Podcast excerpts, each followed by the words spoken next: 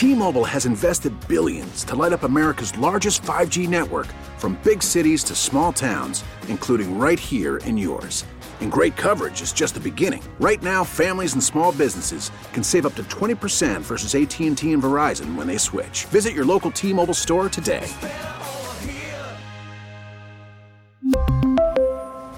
Plan savings with 3 lines of T-Mobile Essentials versus comparable available plans. Plan features and taxes and fees may vary. We get it. Attention spans just aren't what they used to be. Heads in social media and eyes on Netflix. But what do people do with their ears? Well, for one, they're listening to audio. Americans spend 4.4 hours with audio every day. Oh, and you want the proof? Well, you just sat through this ad that's now approaching 30 seconds. What could you say to a potential customer in 30 seconds? Let Odyssey put together a media plan tailor-made for your unique marketing needs. Advertise with Odyssey. Visit ads.odyssey.com.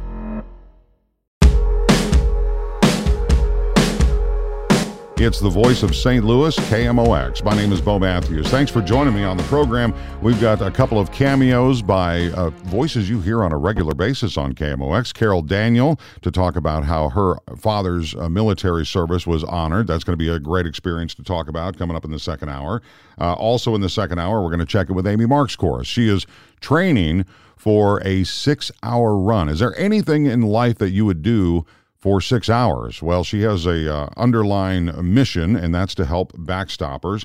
So we'll not only find out how her training is going, but we'll also give you information on how you can support her in her run and support the backstoppers in general. Plus, we've got Katie Byron from MediaWise. Now, Katie can help all of us learn how to be our very own fact checker.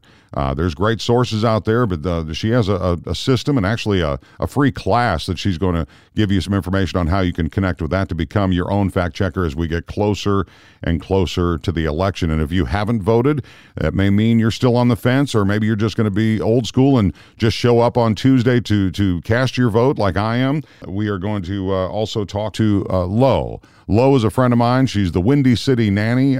She's in Chicago. We're going to talk about how families are enduring this extended isolation period during the pandemic. And I received a blog from Earl Trout III.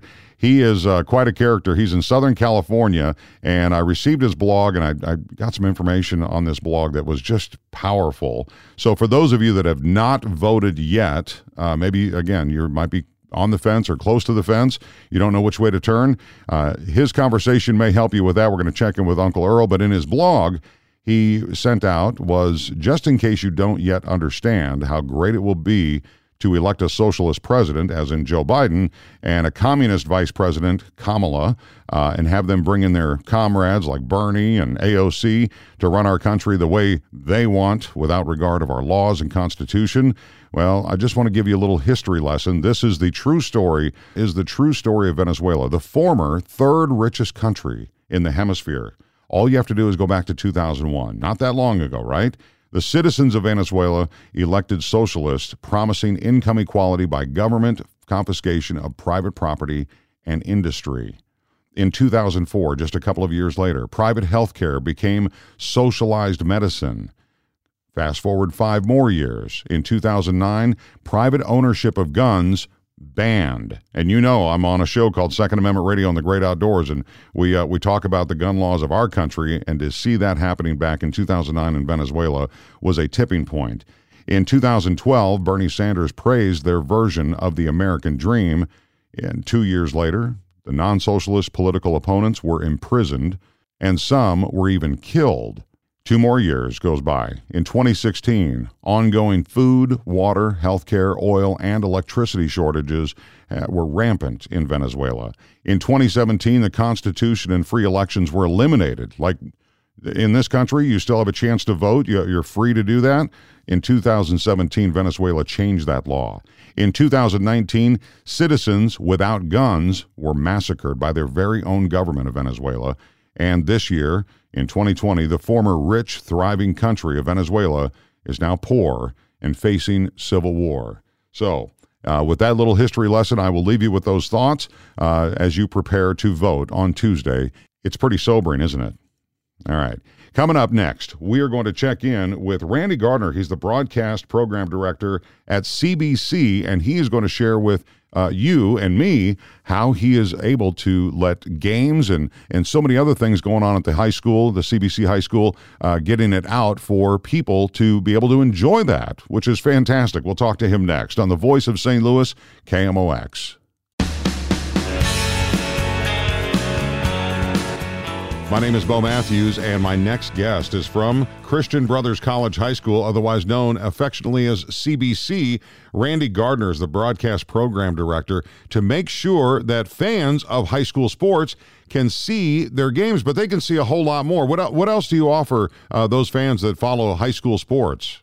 So basically, CSN, which stands for the Cadet Student Network at CBC, we've been around for about 8 years. Patrick Walsh and some students started it, and I took it over 6 years ago, and with a broadcast background, brought the mindset of, hey, let's try to make this one of the best broadcasts, not only in St. Louis, but a destination for kids who want to be in broadcasting to come to CBC and make this one of the best in the country. So what we do with it is not your simple just one camera pointing at the stadium and going back and forth. We have 3, 4, 5 cameras at a game with full graphics package, instant replay, the full deal. We try to give everyone a network TV experience at a high school level. And that's not easy to do because, I mean, if you look at the NFL and what they do, with all the avatars and the different, characters that they throw out on the screen, it does fill it up for the entertainment and it's great for the eye. But when you're doing it on a local level like that, I mean, hats off to you for figuring all this stuff out. Well, the neat thing about not only the broadcast program, but everything we do at CBC is it's hands-on. It's real-world experience. So I've got guys who have gone through this program and have graduated, and as a freshman have gone to Mizzou and walked straight into ESPN and the SEC network. Wow. I've got other guys hosting radio shows across the country as freshmen, walking in and anchoring at their schools' TV broadcast facilities as a freshman. So we're really proud of giving these guys that real world experience. They know when they go out there that any game could have anywhere between 3,000 and maybe 15,000 people watching a broadcast. So they take this seriously like I do as a job. They look at it as a job. Right, right. And they have to have that commitment. Plus, when you're even on the technical end of it, when you're behind the camera and you're not on camera necessarily, there's a lot that has to be done. And so for you to find the students that are, can find those capabilities, I mean, I think that's fantastic. But is it hard to pick out the ones that are on camera? Now, I mean, do you kind of do a talent search? Do you do auditions? How do you work with that with the student body? Yeah, so basically I teach 3 broadcasting classes also throughout the day, along with a program called KCBC, where every single morning we have 24 kids come into the school an hour and a half early and build a newscast from scratch, basically, with graphics, producers, directors, reporters. We do the weather. So they pretty much put on a network newscast every single morning. So from there and my TV production classes, I'm able to work with the kids and develop their skills and then eventually work them into being able to stand on their own on a broadcast. It's going to be broadcast, like I said, to several thousand people. Yeah, the duck face in the selfie of your camera isn't what we're talking about. We're talking about real life skills. People. I'm sure it happens to you. It happens to me. Hey, how do I get into radio? How do I get into TV? And the need is still there, and that's why these programs are so important. Because as we saw, art go away, music go away, phys ed in a lot of schools have gone away. But at CBC, you guys have definitely held up. We're talking to Randy Gardner. He's the broadcast program director of what is the network called again? Yeah, CSN, and that stands for the Cadet Student Network. Okay, CSN. Now, Randy, can we just peek into your background? What is your broadcast background to get you to this point in life? Sure. I spent 19 years at News Channel 20 as an anchor and reporter. I sat at the news desk and read the news. I also spent some time at Fox Sports Midwest as a feature reporter with the Amateur Sports Showcase. And before that, I hopped around on a lot of different radio stations. Right, right. Started at 97.1 back when it was, you know, a rock and roll station. And you know the business. You kind of hop from here to here. But I was so happy to land 6 years ago at CBC, and this has become a passion that I almost wish I would have started 15 or 20 years ago. I get so much enjoyment out of seeing these kids just prosper and move to that next level, and especially when they're going now after being there 6 years. I've got guys who have gone through college who are starting to work in the industry, and there's nothing better than that feeling of having a student come back and go, hey, what you taught me helped me in my life. Yeah, so that's happened then. They've reached out to you. Yeah, it's an awesome feeling, and it's even greater when the parents of these kids reach out to you and tell you the enjoyment that these kids had through college from delving into broadcast. Now, I did notice on the piece that Channel 4 did on you guys that everybody was wearing masks except for the lady that was doing the story on Channel 4. Is that a school requirement, or is that just something that we're trying to get used to for your students? Sure, yeah. Even every single morning when we do our KCBC broadcast, the students do wear masks on the broadcast. When Brooke did that stand-up for her interview, there was nobody else in the room. Everybody pretty much moved out, and she did that interview, you know, did that by herself. But the mandate at school to stay safe, for us to be able to stay at school, is definitely social distancing. They're doing a great job with that. Right. And also, you have to have that mask on all the time. And I think not only the broadcasting students, but the administration at all levels and the students, we all know that we have to do our part for us to be able to stay at school as a complete student body the way we have in the beginning. No, I get it. And when my producer, Dave Klein, said, hey, I want you to talk to somebody at the CDC, I was like, the CDC wants to talk to me? What? Oh, CBC. I thought it was Centers for Disease Control. I'm much more happier talking to you, buddy. You know what? I think it's so important. It's our job as adults, as we grow older, to share downstream to young people, especially if they're interested in what you do or what you've done in your life. So hats off to you, man. Congratulations on a great program and to getting these games out. Now, if random people want to, or maybe some sports agents want to see your players, where can anybody go? Or is it a password username kind of security thing, or can just anybody watch? Sure. It's cbccsn.com or cadetstudentnetwork.com.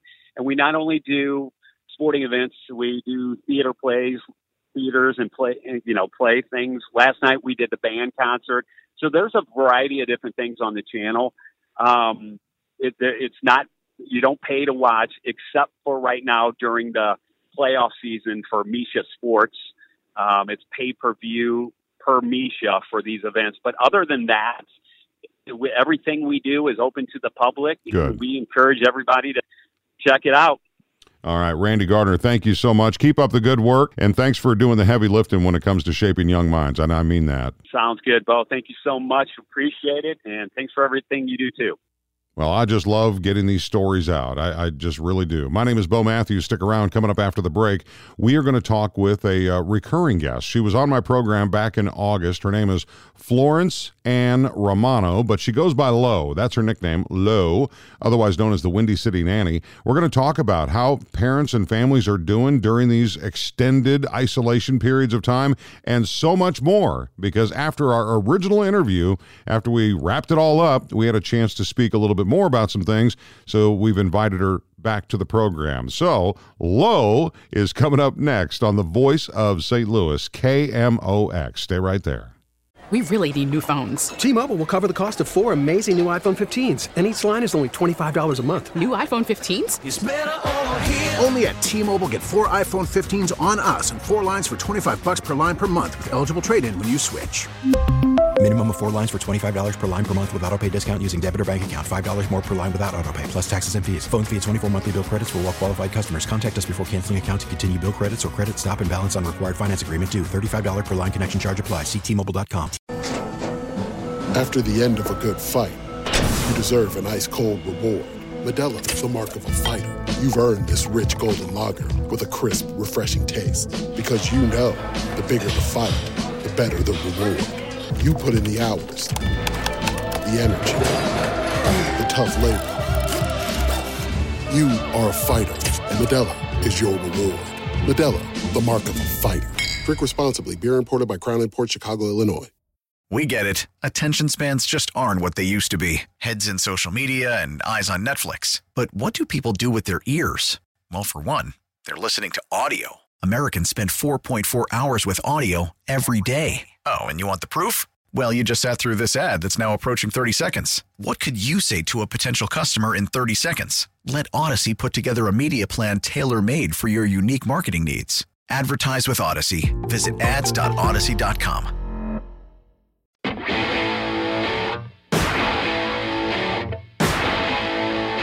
It's the voice of St. Louis, KMOX. My name is Beau Matthews. Back in August, I had a chance to meet a gal. Her name is Lo. We call her Lo. Florence Ann Romano. And she is known as the Windy City Nanny. And we were talking about, you know, isolation, homeschooling, families, and what they're going through. And here we are just, you know, days or hours before the election. And I wanted to check back in with her because here we are another couple months later when this whole pandemic, you know, when we thought it was, you know, going to be bad. Ooh, we're locking down for 2 weeks. And now we're kind of changing that verbiage to call it isolation. That's what I like to call it, because quarantine is really for sick people. But I wanted to check with the Windy City Nanny, and really have to tell you that after we got done with the interview about talking about families and what they're going through, Lo and I think we struck up a pretty quick friendship, and we started talking politics, but it wasn't on the air. So, Lo, how are you? I'm so happy to be back with you. I know that friendship. I'm so grateful for it. You never know. These airwaves connect people, and I'm thrilled. They do, and I think a lot of people were inspired by what we talked about before. And you know, you can just kind of give us a synopsis real quick of who you are and what you do. Yeah, background is 15 years, spent 15 years as a nanny. And then after I retired from being a nanny, really decided to take on the childcare crisis and be a childcare advocate for families across the United States, and really talking about what it takes to raise these kids and what goes into it, and asking for help and building that village and letting love in. And I don't think anybody should be ashamed for asking for help. And as a matter of fact, people are seeking it out, and it can be dangerous. You know, if I'm not feeling well for whatever reason, or I've stubbed my toe and I Google it, I'm going to die from the symptoms I find. But how are your families doing that you deal with now? I mean, so long into it, now we're back to school or hybrid or in person or whatever it is. Right. How are things going with the families you deal with? You know, they're doing better than they were a couple months ago when we talked, especially because a lot of the kids are back in school. But I have to say, the ones I talk to the most that are suffering the most right now are the kids that are not back in school. That does not mean that the ones that are back in school, that there aren't fears there. Yes, those parents are still nervous. They're nervous about, you know, illness and all of that. They're mostly worried that all of a sudden that school is going to be taken away from them at some point again, that it will shut down again. And those that are in this hybrid situation or in remote learning, those parents and those kids, so many tears. It is so hard for these kids to be learning in this way. And it's very, it breaks my heart when these parents reach out to me and say, how do I help my kid through this? I can't watch my kid cry at the computer anymore. And, you know, politics does play a role in what we're seeing happening with these schools, depending on where you live. And I hate that that's the case, but I'm going to say the thing no one wants to say, that politics is playing a role in what's happening. I challenge myself every time I'm out in public to try and talk to somebody more than just a hi or hello, you know, that kind of thing. I try and engage, and just, you know, just because our mouths, our faces are covered up and you don't know what people are feeling. I have to tell you this heartbreaking story that I just learned. Had some dear friends over for dinner, and we're talking, and their grandkids are back in person part of the week, and they're in, you know, doing the online thing part of the week. And the little 5-year-old came home, and there was a hole that the little guy had chewed in his mask. And so his mom was like, well, how did this hole get here? What's going on? And the little boy said, I couldn't breathe, so I was chewing a hole through it.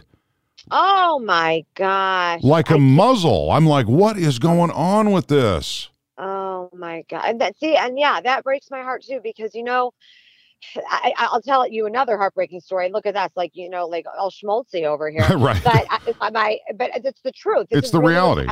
yeah, this is the reality. This is what's going on. A friend of mine had to take her son to the emergency room a couple of weeks ago, and he's fine. No worries there. But she was talking to the nurse, and she said, how are you so overrun? How are you doing? And she looked at her. The nurse looked at her, and she was exhausted. You could tell. And she said, it's not by COVID, honey. We're exhausted because the people we have coming in here, it's suicide, it's mental illness, yeah. It's the effects of what has happened during this lockdown. And she said it has nothing to do. It was not COVID patients in there that were overrunning them. Sure. It was the consequences of COVID and this lockdown. And so I want people to really understand that yes, we understand that this virus is scary. We get it. But there are other very scary things happening here with with society and how this is affecting our children as well. And we have to look at all of it. We can't just look at one thing. We have to look at all of it. I'll be honest with you. I'm married, and my wife has her art studio on one end of the house. I have my recording studio on the other end of the house, and I'm feeling it too. The fatigue and the stress. What do you want to do? What do you want to do? It's like, oh, it's frustrating because this is so abnormal for us because we're usually going and we're hey, I'll be home later. Whatever the case is, and right. And this is just so different. I can't imagine. And I'm so blessed that we don't have a domestic abuse situation between us, thank goodness. But you gotta believe that is going on as well. That's being accelerated, and it's scary for families that really can't get out or won't get out for the fear of COVID. Right. Why is it the only person that I'm hearing saying this besides you and me is our president?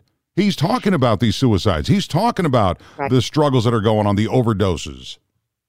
Because I think politics is playing a big role in it. And one thing I definitely have noticed, I'm in Chicago. Okay. I'm going to use me as an example. I am in a blue state, and I am very much in a blue state, if you know what I mean. Right now, our governor has said that the restaurants have to only have outside seating. And hey, I live in Chicago. How well do you think that's going to go wow. if you can only have outside seating? But here, guess what?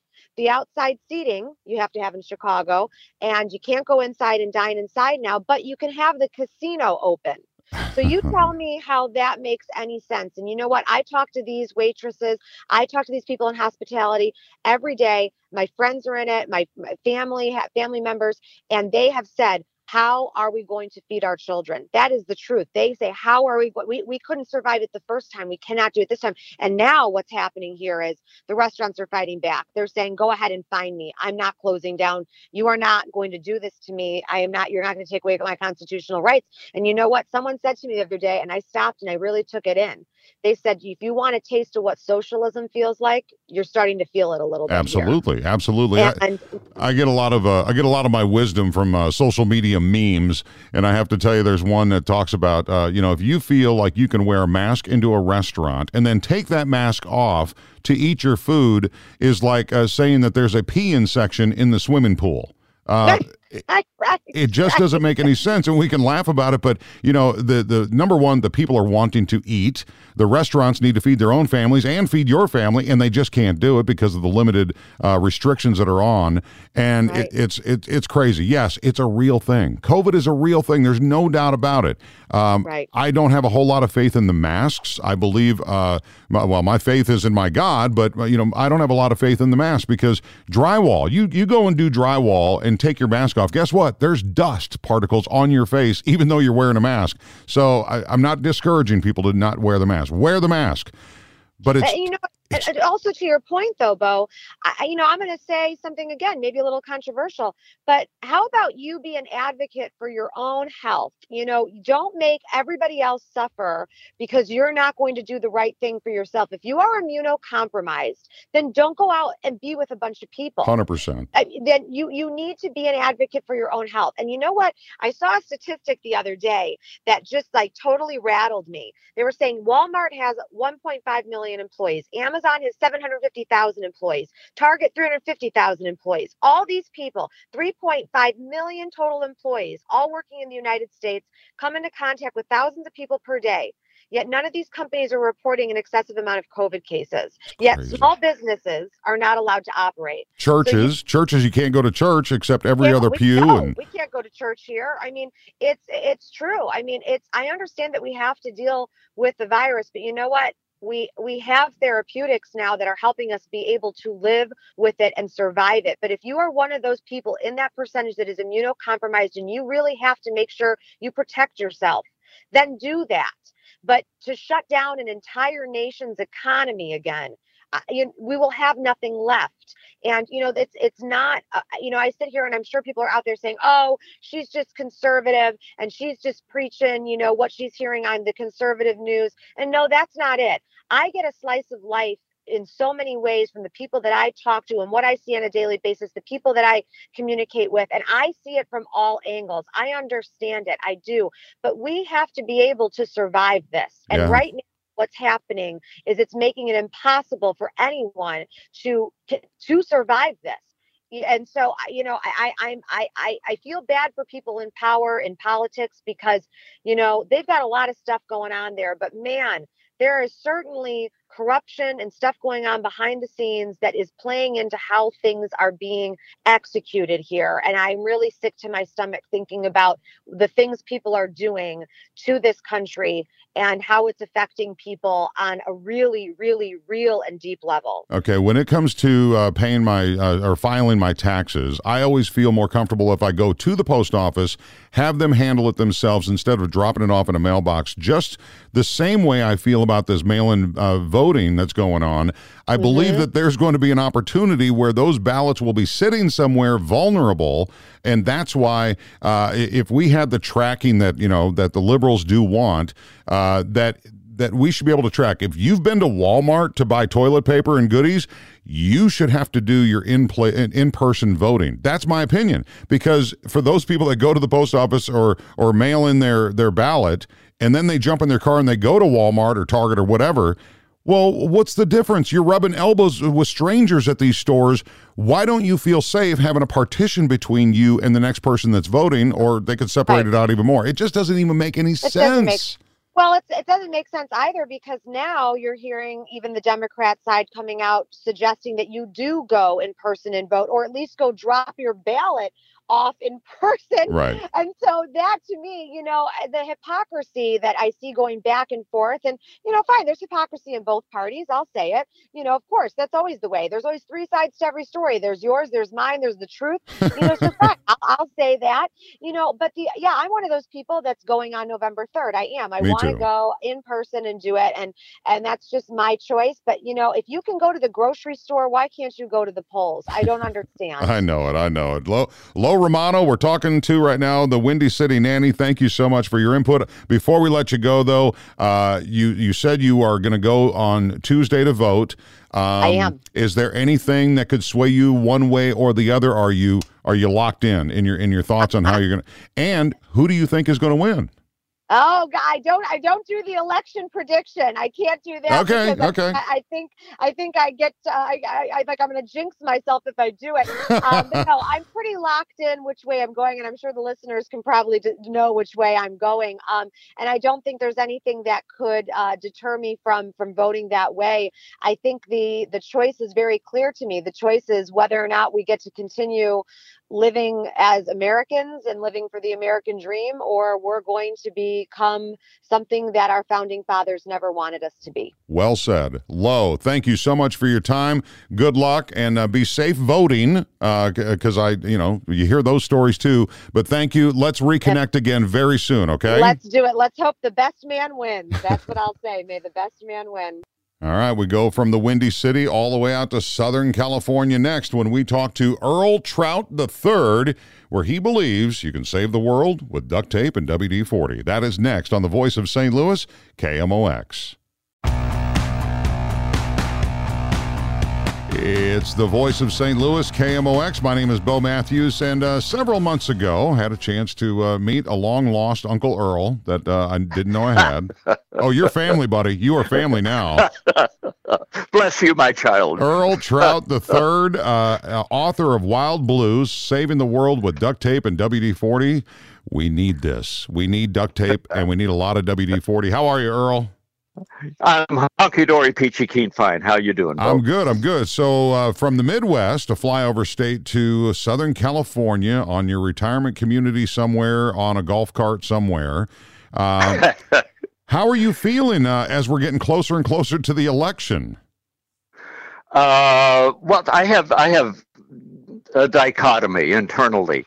I actually think that Mr. Trump is going to win in a landslide, but I have a fear that that's not true. So we just put up a big Trump 2020, Keep America Great poster in front of our house, and pray for the country. I'll be honest with you. Whichever way it goes, I hope it's not going to draw it out to count votes for weeks on end and go to the Supreme Court. If you remember, hanging Chads in, what was that, 2000? Yes. I just want it to be decisive and figure out what's going to go on from there. But as we get closer and closer, I mean, you're in a blue state, for crying out loud. Very. Are you in a blue community, though? I would say my retirement community, I would say it's probably about 50-50, but I don't know. I'm just looking at the signs in the yards and stuck on flagpoles on the back of pickups and, that sort of thing. Right. But it's about 50-50. It is, as the world is, or as this country is, Yes, exactly. Exactly.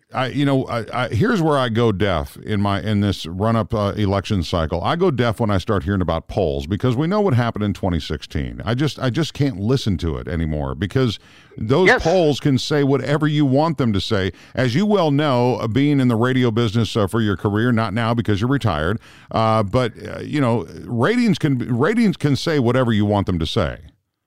Yes. Yeah, I can say I have the number one radio station without putting an asterisk saying that that's with left-handed polka fans. On Tuesday at 4 p.m., right? Yeah, everybody's number one. Here's another avenue where I go deaf, and it is when global warming is spoke about on the political stage, because. Here's the disconnect for me.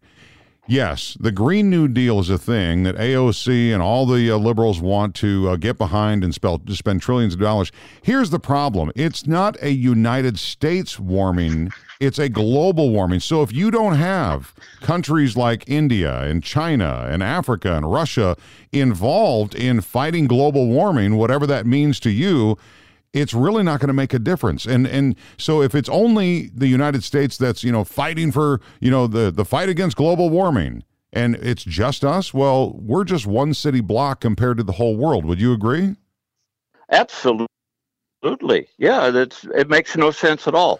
I think they call it statistically meaningless. Yeah. And I wish you would give our Governor Newsom here in California a call and set him straight, because he thinks California is the answer to everything that's wrong in the world, including global warming, if that indeed is wrong. Yeah. And he wants California to fix it all by himself. It's ridiculous.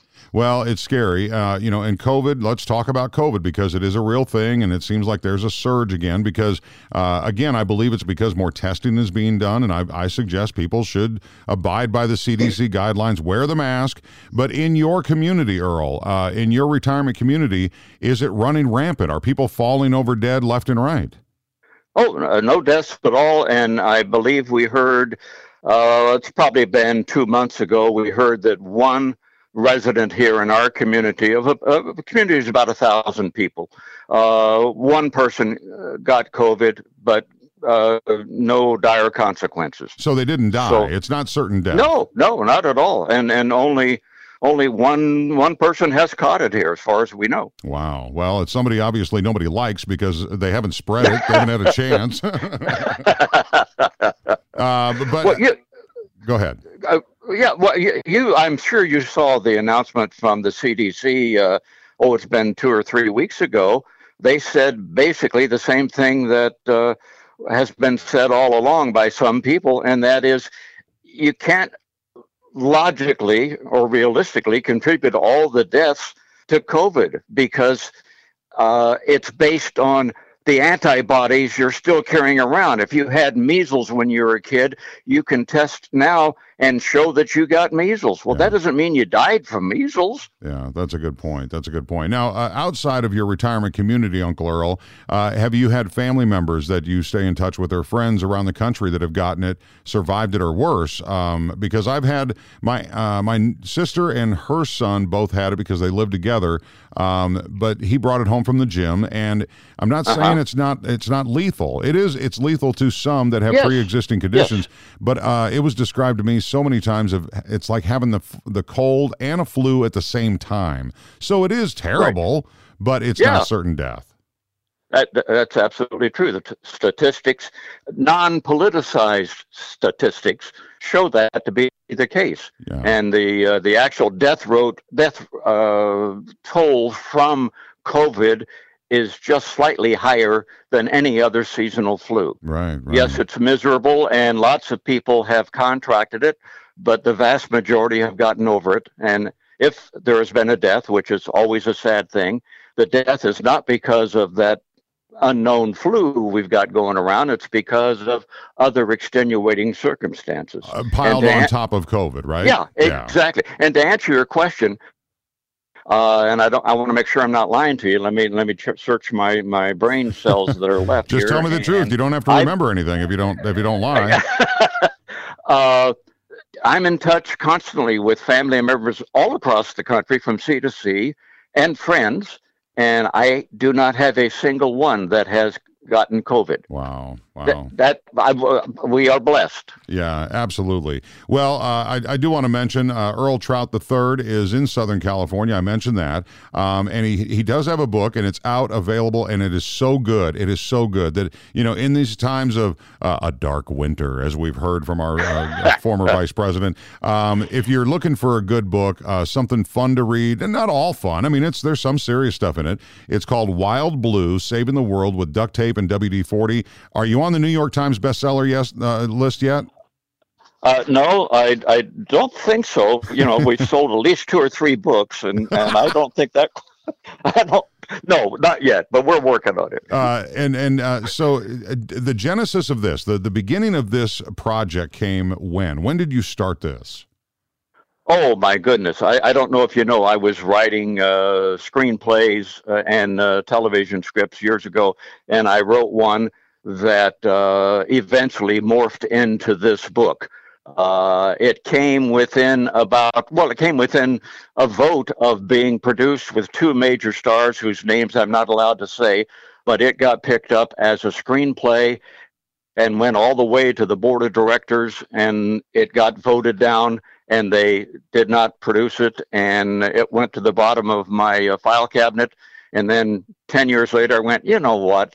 A lot of people like that story. Yeah. Let's pull that out and make it a book. And so that's how it came to be. So it came through my failure as a screenwriter, as the best ones do. So you are a free agent. Somebody could still pick this up and turn it into a movie. Well, oh God, yes. Please. I mean, you're right down the road from Hollywood, for crying out loud. I will. Well, it's in the hands of a lot of people, and if there is some tickle on the sales meter that shows that it has promise, it just might happen. It got real close. It really did. Yeah, and you know what? You got to get to second place before you can get to first place. So I wish you luck. Earl, I've really enjoyed the book. I'm not done with it yet, but I've really enjoyed what I've read so far. So thank you for writing it. And have you pre-voted? Have you mailed in your ballot, or did you do the absentee ballot? My wife and I are going to go vote in person this weekend. I believe the 31st from the 3rd, we can do that. We'll stand in line to make sure. Yeah, I want to make sure. My analogy of, my taxes, when I file my taxes, I want to go to the post office, get a certified envelope, because I don't want any nefarious things going on with it, and I feel the same way about the ballots. And there's, over 70 million people that have already voted so far, so that's a little scary. It's a little scary. That's very scary. It's very scary, yeah. Because they're just sitting there somewhere. Well, Earl, good to check in with you, my friend. And where can people get Wild Blue? Amazon.com. Just do a search. But when you do a search, there might be 8 other Wild Blue books that are about either the Air Force or trout fishing. So be careful. You're casting a big net with those two names. Yes, exactly. That's awesome. Earl, take care of yourself. Happy voting, and let's talk again real soon and find out where we're at in this world, okay? Thank you, sir. Happy Thanksgiving. Oh, hey, you too, buddy. You too. We got a lot to be thankful for. Indeed. All right. When it comes to fact-checking, what do you do? Do you actually do the homework? Do you get online and Google or Snope something? Well, Katie Byron from MediaWise is going to share with us how to fact-check things that we go, I don't know if that's right or not. Got a course, an online course that seniors can take for sure. That's absolutely free. We're going to find out that and some other tactics on how you can be your own fact-checker. But coming up after the news, we're going to talk with Amy Marxkors. She is in serious training for a run that's going to happen on November 12th in support of the Backstoppers. So if you want to financially support the Backstoppers, you can do it by sponsoring our very own Amy Marxkors. We'll talk to her next on the Voice of St. Louis, KMOX. What an honor it is to have Amy Marxkors on my show, because it's kind of hard to nail her down because she's always training. Although if you go to her Facebook page, it looks like she's always sitting down. So I don't know how much running she's really doing to train for November 12th. Amy, how are you, dear? Hey, Beau, you're right. It is pretty deceptive. I do a lot of sitting. There's a joke among ultra runners that they're always looking for a chair. And I think you're right. I'm either running or sitting at this point. Tell me about, okay, I just scrolled your Facebook wall and I just saw, is it Pacers that provided shoes for you? They did. Okay, this is a crazy story. Pacers Running is in the D.C. area, Washington, D.C. Now, the shoes that I run in and race in, it's, you know, everybody knows when you're running, you're very, very specific about your shoes. Well, this shoe is out of stock everywhere, online, at every store that I've called. And I spent days searching for stores, and I found this local store in D.C. Like, it's not a chain, but Pacers Running it has a few locations in D.C. They had the shoes in stock. They don't normally ship them. They do online sales, but not this particular shoe. Right. And I called them and said, listen, I'm running 6 hours for Backstoppers to support first responders who have lost their lives in the line of duty or have been catastrophically injured. I really need these shoes. Can I buy them from you? And they just bent over backwards to make them available, shipped them to me. And so now I feel like we've gone national. It's a countrywide effort to support the Backstoppers. And I think that's fantastic. Again, it's November 12th. We have an online component where you can donate if you don't run, like I don't run. But I have mad respect for you, because when I first met you, I found out the birthday challenge was you have to run as many miles as your age, and you've done that. But when you think about running have you ever ran 6 hours straight in a clip before, or is this going to be a record for you? This will be a record. So the furthest I've ever run is 36 miles, and this time I'll be running 6 hours, and I'm not really quite sure what to expect, but the pace I'm training for is I'd really like to do between 40 and 45 miles. I'd love to see how close I can get to 45 miles, but somewhere in that 40-something range is what we're looking at in the 6 hours. You are a beast. Is there any breaks in that? I mean, this is just, I want to know how the sausage is made kind of thing. Do you take a break at all? Do you ever find a chair to sit down in? Right. Well, you can. And that's the thing with the running clock. For instance, say I'm actually running 8-minute pace. Well, I can run 8-minute pace, but if I have to run in and use the bathroom, right? Or if I have to stop to grab, okay. I know the bathrooms are they're a huge deal with runners. Anybody who's ever run knows what I'm talking about. Right. Or say I decide, I have these energy gels and these like waffle cookies that are made for runners, and I want to eat those cookies. Well, maybe I have to walk while I eat those. So that eats into your time because it's a running clock. So I lose time every time I stop or slow down, even to tie my shoe. So say I'm running 8-minute pace. Well, if I have to stop for whatever reason and I lose a couple of minutes, that pulls my pace back.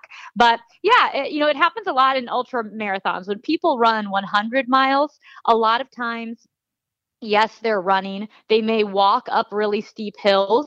And often, because they're running overnight and the temperature drops and they're sweaty, they have to change clothes. So the clock keeps running, but you keep moving forward, even if you have to take a minute to change clothes. Right. It's so fantastic. I'm so proud of you. I just can't even imagine. I stress about driving in a Cadillac for 6 hours at a clip. So to be running, but, you know, I've talked to John Brown before. He's a big runner. And they're very specific, back to the shoes. They're very specific about their shoes. So if you've just received these brand new Pacers from the store out of DC, do you have to break those in to make them comfortable, or can you just take them out of the box and get going?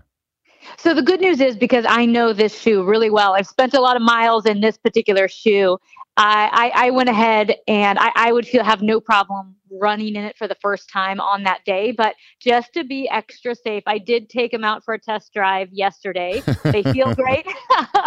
So they're ready to go. But yeah, generally, if you know the shoe, you can put on the shoe and go for a run. And, you know, you talk about motivation. So easy to stay motivated when I'm running, when I think about our first responders, because, you know, I mean, you know, Beau, police officers, firefighters, EMTs, they run toward the flames.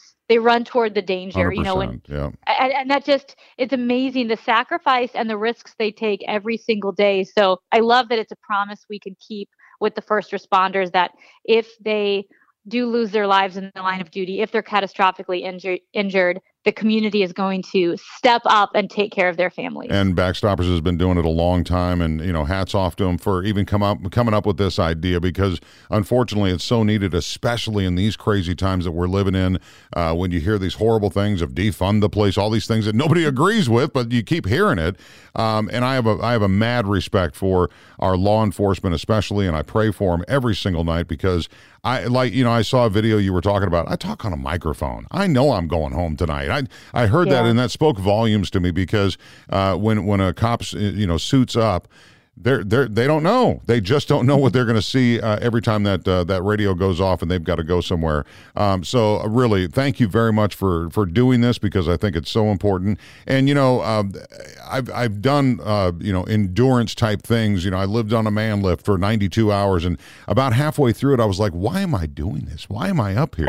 And it was, and it finally hit me that this is my way to scream to the world that our cops need our help. And so I hopefully I can give you that thought when you're getting tired and when you're getting discouraged, that, you know, you do lean back on that thought of why you're doing it, because it is so important. Can we talk about a runner's high? Do you get that? I do get a runner's high. Absolutely. I am addicted to running. I love the way it feels. Some people don't feel awake until they take a shower, or they don't feel awake until they have their cup of coffee. But for me, it's all about going for that run. And then I'm like, all right, ready to go. And how far into it? Okay, so you've ran 36 miles before. How far into a run do you feel that? Do you feel that come on? I know it takes a while. So the good news is I always feel better when I run versus when I don't, even if it is 3 miles. But I will say I really start to feel good after about 10 miles. That's when I start to feel like I'm in a groove. And it's just, I don't know. I don't even know how I would compare it. But okay, so let's talk about this training. You're training no matter what the weather is, cold, rainy, it doesn't matter. You're doing it. No treadmill training for Amy Marxkors, right? Right. You know, I do have a treadmill at my parents' house, because it doesn't fit in my apartment. And I would use that, for instance, if I had to run at 4:30 in the morning and it's dark out and it's cold in the winter. You know how the sidewalk and the roads get covered with black ice? Yeah. That's the one thing that you can't tough it out if there's ice. But no, in the rain, in the cold, it's all about consistency. And Beau, I feel so bad, because I know people are like, oh, the only thing worse than running is hearing runners talk about running. But the reason I disagree completely. I think it's amazing. Okay. I think that one reason why I do run is I am an unskilled athlete. I played hockey, but I was really there to boost morale. I was the Rudy on my team. I could keep up, but I wasn't very skilled. With running, all you have to do is give it your all and show up every day. And those are the two things I can do. I can show up every day. And yeah, it's to train for endurance. It's really just about putting the miles in. So I've been averaging between 90 and 105 miles a week the past couple of weeks. And now really the next couple days, it's when I'll start cutting back mileage to rest up for the six hour run. And you just hit a record though. I just saw on your Facebook page, 105 miles. Is that right? That's right. I've done 100 miles before in a week, but I've never done 105. So that's an average of 15 miles a day, 7 days a week. And I felt good. I'm excited about the run. And what's funny is running is so relative because it can sound like a lot, but then there's always someone who runs further and there's always someone who runs faster, no matter what. For anybody that would go to like me saying there's no way I could do that. If somebody thinks in their back of their mind, you know, maybe not running, you know, for 6 hours, but if somebody wanted to get started, do you just encourage them to just get out and walk to start? Oh, 100%. It's all about time on your feet. If you want to start running, don't go out and run as fast or as far as you can. Pick a time goal. And I usually set that time goal for 30 minutes, depending on your fitness level. And if all you can do is walk for 30 minutes, walk for 30 minutes.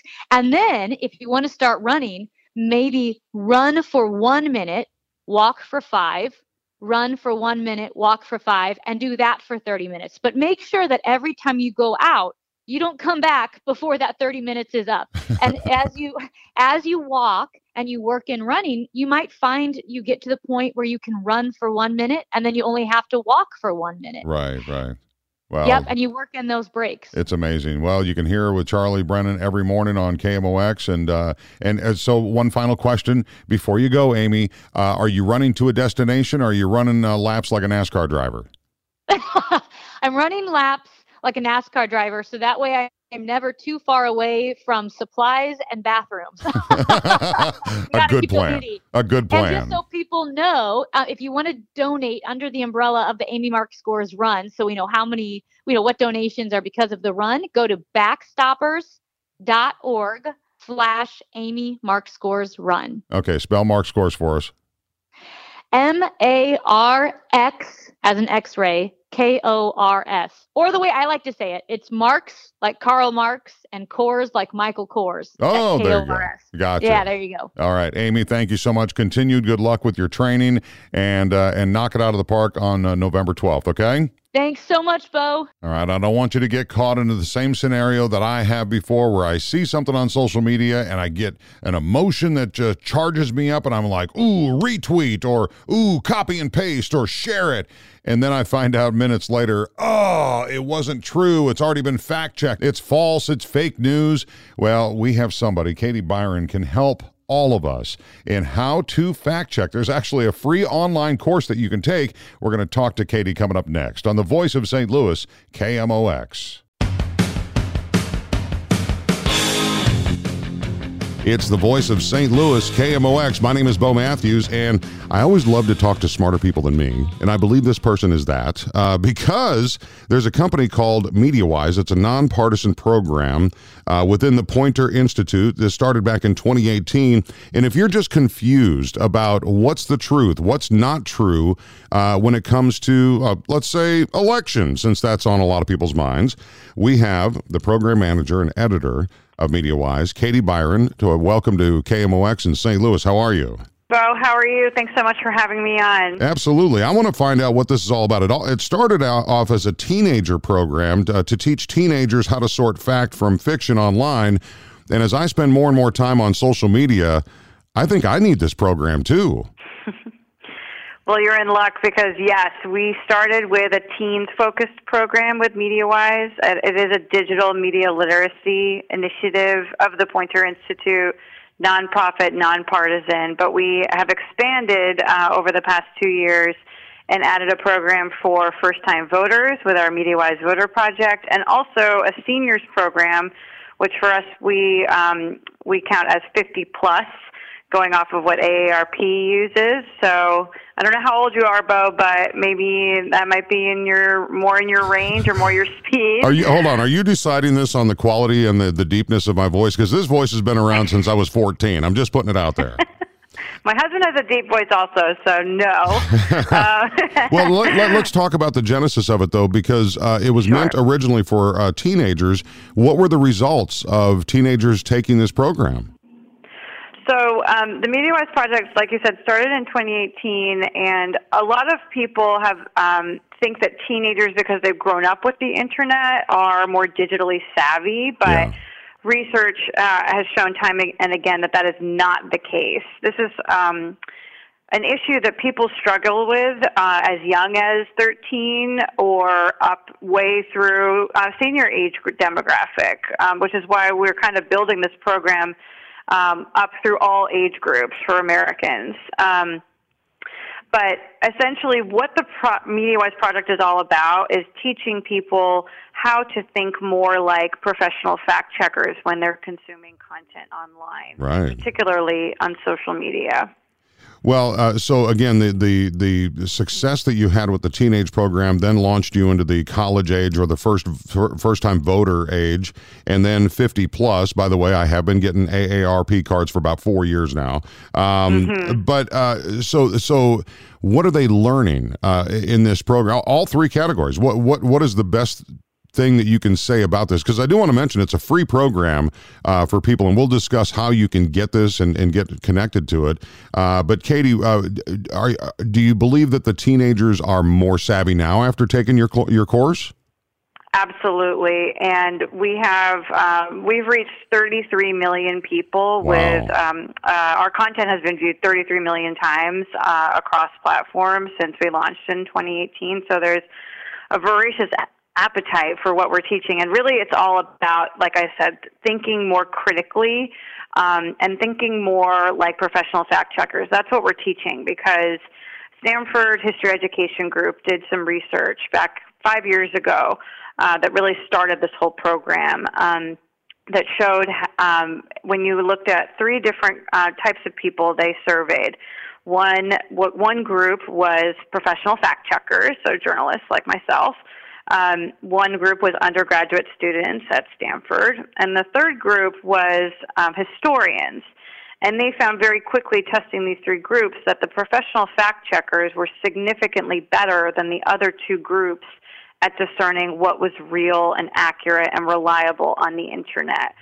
So what we're doing is teaching the masses the skills and tools that fact checkers use to do their jobs, which is why this project found a home at the Poynter Institute, because Poynter is a nonprofit, nonpartisan journalism teaching organization. Right. So that's really the crux of what we do.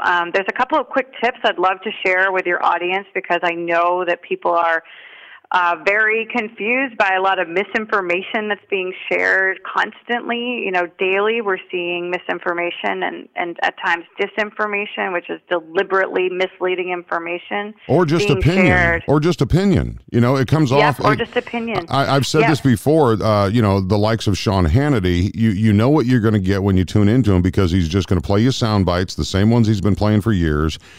He's going to just, you know, bullet point things because, you know, we could say that Fox leans right. But then if you tune into Rachel Maddow or Chris Cuomo, it's almost like you could start their broadcast with "Once Upon a Time." And then they tell you a story, which is not, sometimes doesn't seem like it's based on facts. And so, yes, please share with me. By the way, Katie Byron is our guest, program manager, editor of MediaWise. Please share with me some tips that people can get right now and then hopefully get to your program. Yes. So number one is the three very important questions that are really the foundation of the MediaWise project that were developed by the Stanford History Education Group, one of the original partners on MediaWise. These are questions that journalists ask themselves when they're doing their work, so it's very helpful to anyone when they're consuming content online and even watching television, like you mentioned. Right. The questions are, number one, who is behind the information? What kind of bias might they bring to this information that they're sharing? You know, what are their motivations? Seeking out more information about who is sharing it or an account on social media is very, very important right now. Right. Number two is, what is the evidence?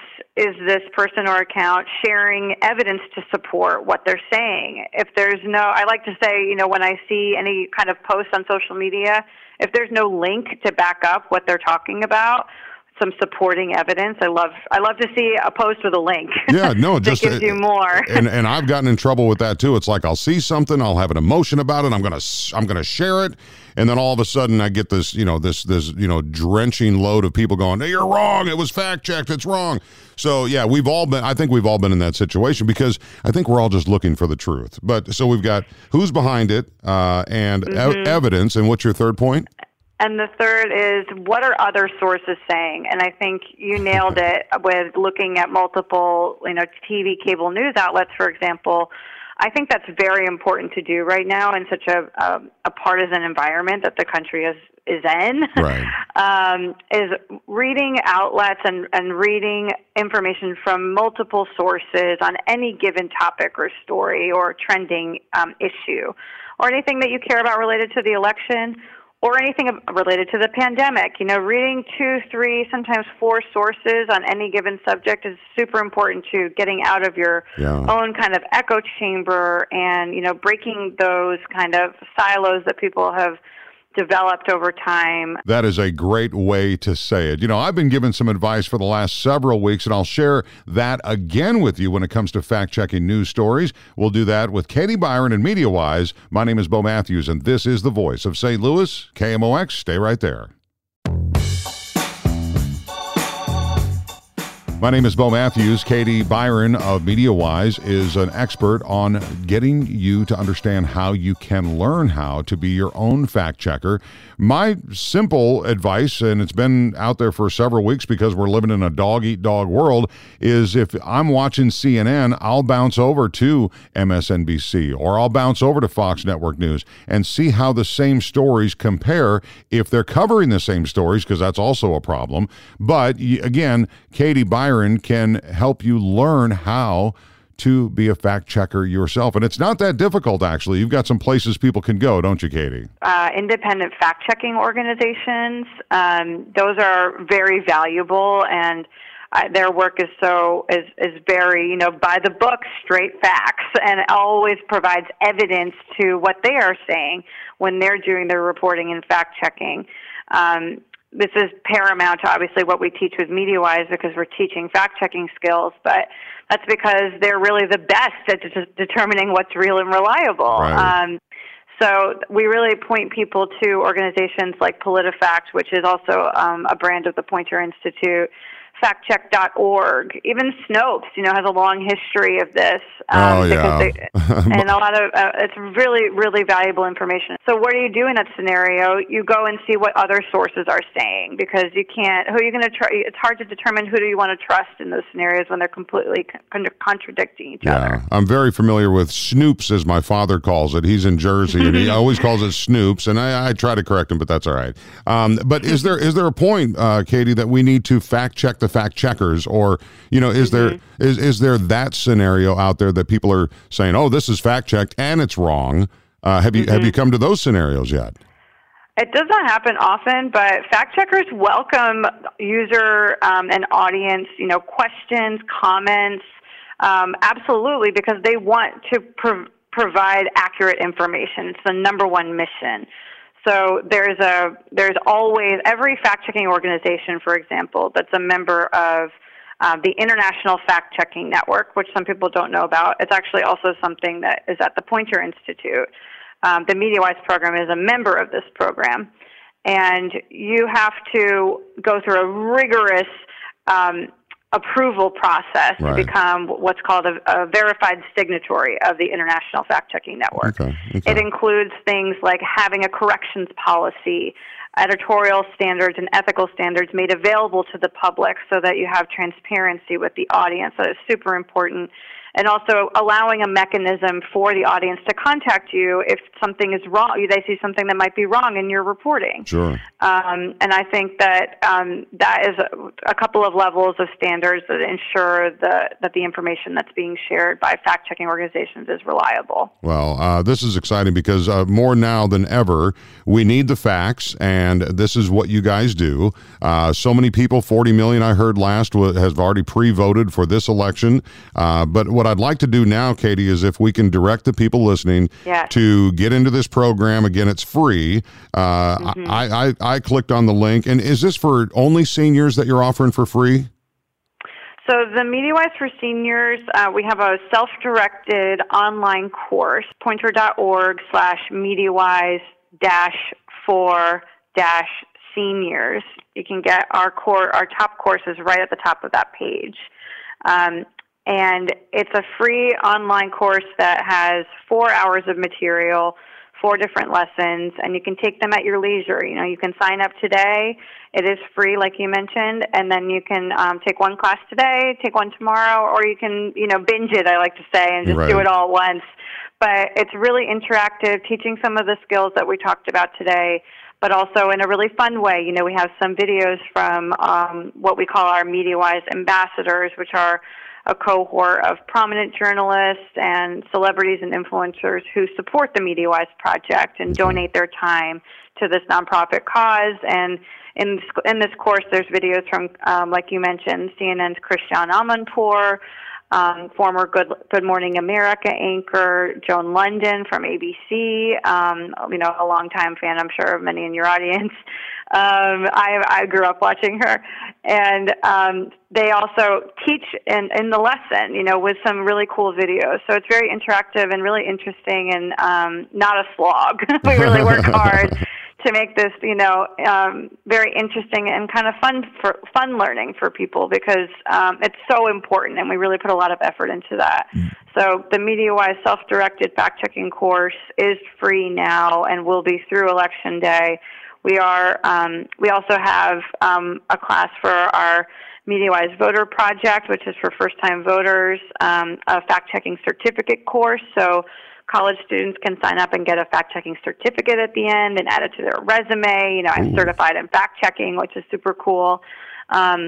We actually just started charging for that today because we ran through our free available courses. Oh boy!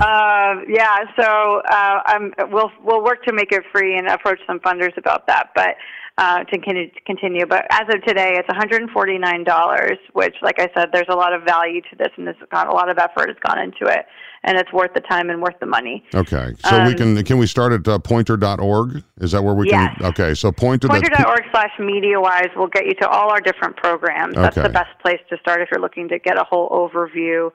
And then one last thing is our MediaWise Voter Project, the First Time Voter Project. We also have a very cool course that you take over text message, which is a brand new type of learning product. Yeah. I like that. You know, I love this. So the way it works is you sign up with your phone number and you get a text message every day for 10 days teaching you, you know, bite-sized fact-checking tips, including some videos from our ambassadors, like I mentioned, people that are very popular with young folks, like social media influencers, teaching some of these tips, also pointing them to reliable places to find how to register to vote and how to actually vote, because there's a lot of voter suppression efforts coming to light now, and also a lot of misinformation being shared about that as well. So there's a really valuable resource for first-time voters, too. Okay, so we can get that information at poynter.org as well? Yes, poynter.org/MediaWise. Okay, that's poynter.org/MediaWise. Katie Byron, thank you so much for sharing the information about this. It's so important because, like I said at the beginning of this conversation, everybody just wants answers. We just want answers. And this is a great way to learn out which are the correct answers. Don't you miss, Katie, when, if it was in black and white, it was the truth? Do you remember those days? Well, I like to tell people, you know, if you're talking about black and white on the cover of a newspaper, everyone has to learn to be their own social media newsfeed editor. That's what we're teaching ultimately, because otherwise you can get a lot of garbage in there. And you can lose friends, which, you know, I probably have enough at this point. No, I'm just kidding. We should do this again, and I can give you some tips and your audience some tips about how to talk to family and friends when you see them sharing this information. Oh, I need to take that course right this second. All right, Katie, good luck to you. Thank you so much for the help. And yes, I would love to talk to you again soon about what you guys discover. And again, thanks for sharing the information. That's poynter.org/MediaWise. And that is Katie Byron. Thank you so much, Beau. Take care. All right, stand by. We're not done quite yet. We've got a few more thoughts we want to share with you, and a very special guest will join me next on the Voice of St. Louis, KMOX.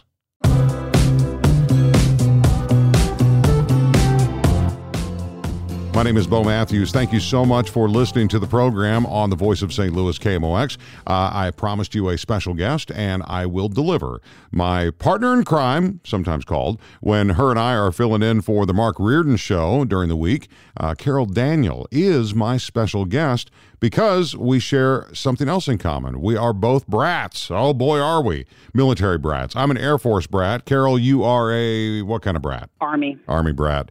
Mm-hmm. Tell me about your dad's service, first of all. So I learned actually more about the service via this ceremony. He was in the Army, retired from the Army after 27 years. He was a drill sergeant and an engineer. And so he retired at Fort Leonard Wood, Missouri, which is where I was born. Right. And everybody always asks, they ask people like us, so did you travel? Did you travel? Right. And I didn't. I went to Germany once. I was born in 1962. Went to Germany, 6 months old or so. We were there for 18 months, 2 years. Came back, Vietnam. So I didn't go anywhere. Nobody did. Right. During Vietnam, my father served 2 tours. And so I grew up, after one stint in Germany, I grew up in Fort Leonard Wood, Missouri. Gotcha. And that's where my father retired from. Yeah, I get that question too. I was born in Japan.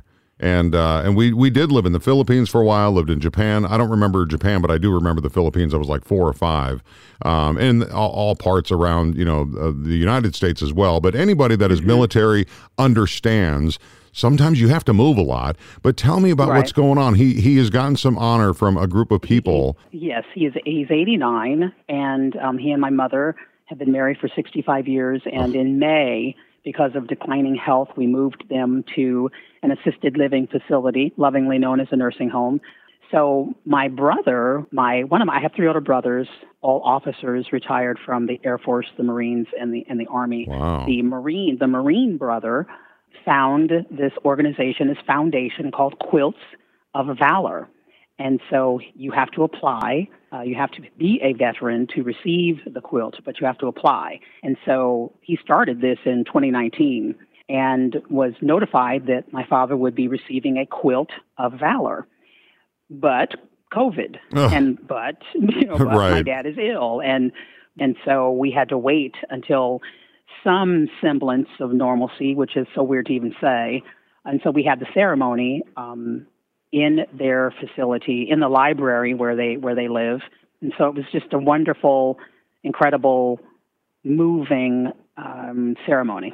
Quilts of Valor is a national organization. They have, since their existence, 2003, I think they were founded, they have awarded over 257,000 Quilts of Valor. Yeah. And what they say, Beau, is that the mission is to cover service members and veterans touched by war with comforting and healing Quilts of Valor. So beautiful to me. And Norma Supinski with the Show Me Quilts of Valor, these are her words, 6 little old ladies making quilts.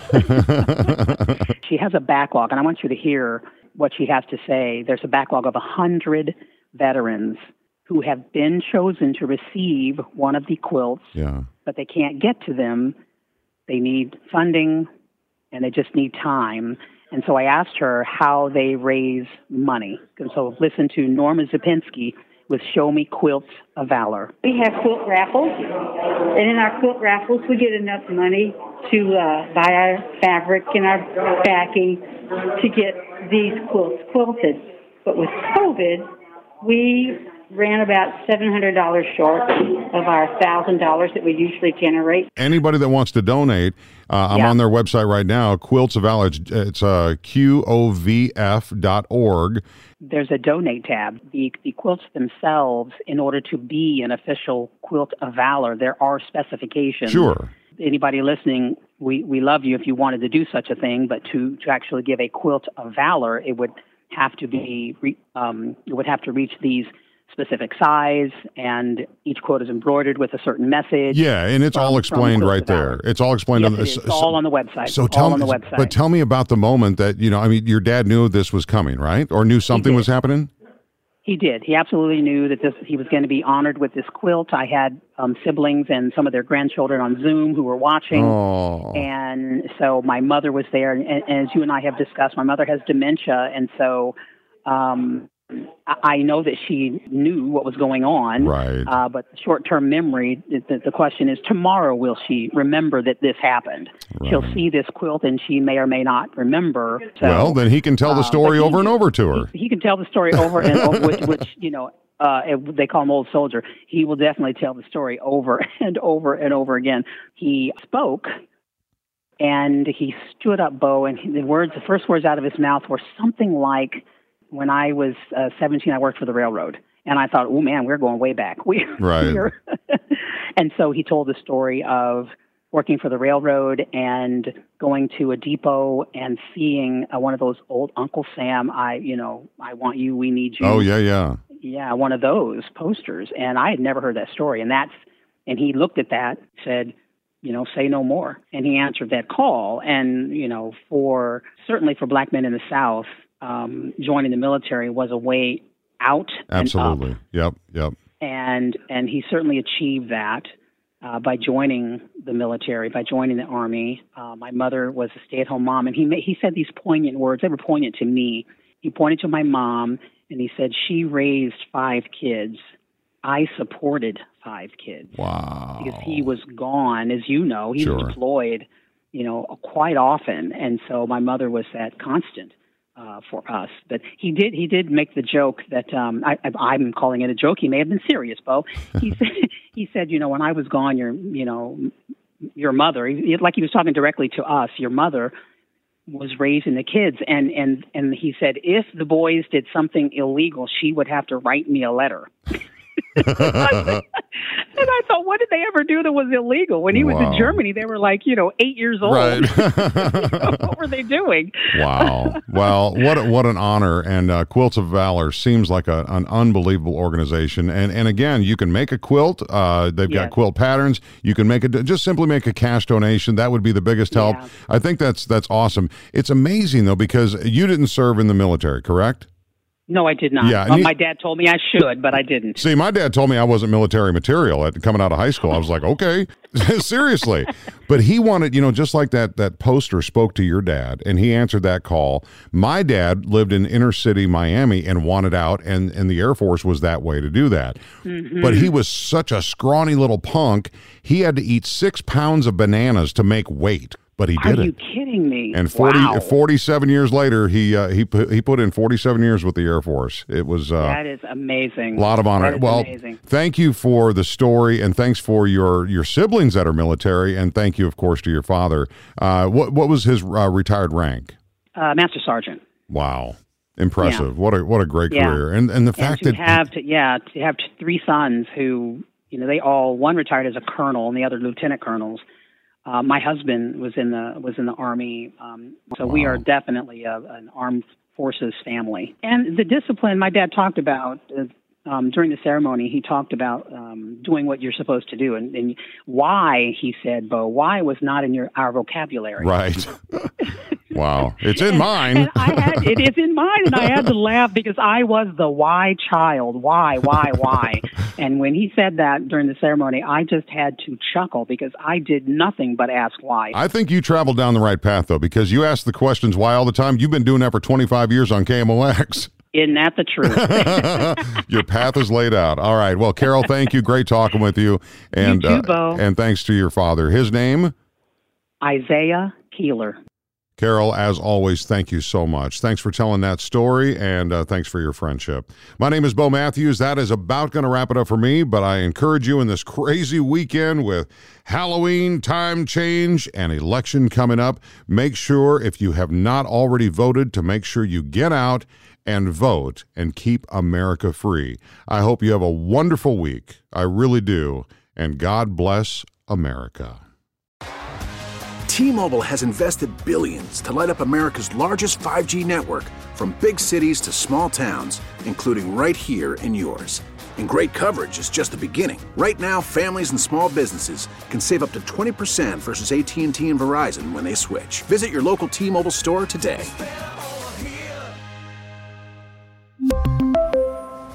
Plan savings with 3 lines of T-Mobile Essentials versus comparable available plans. Plan features and taxes and fees may vary.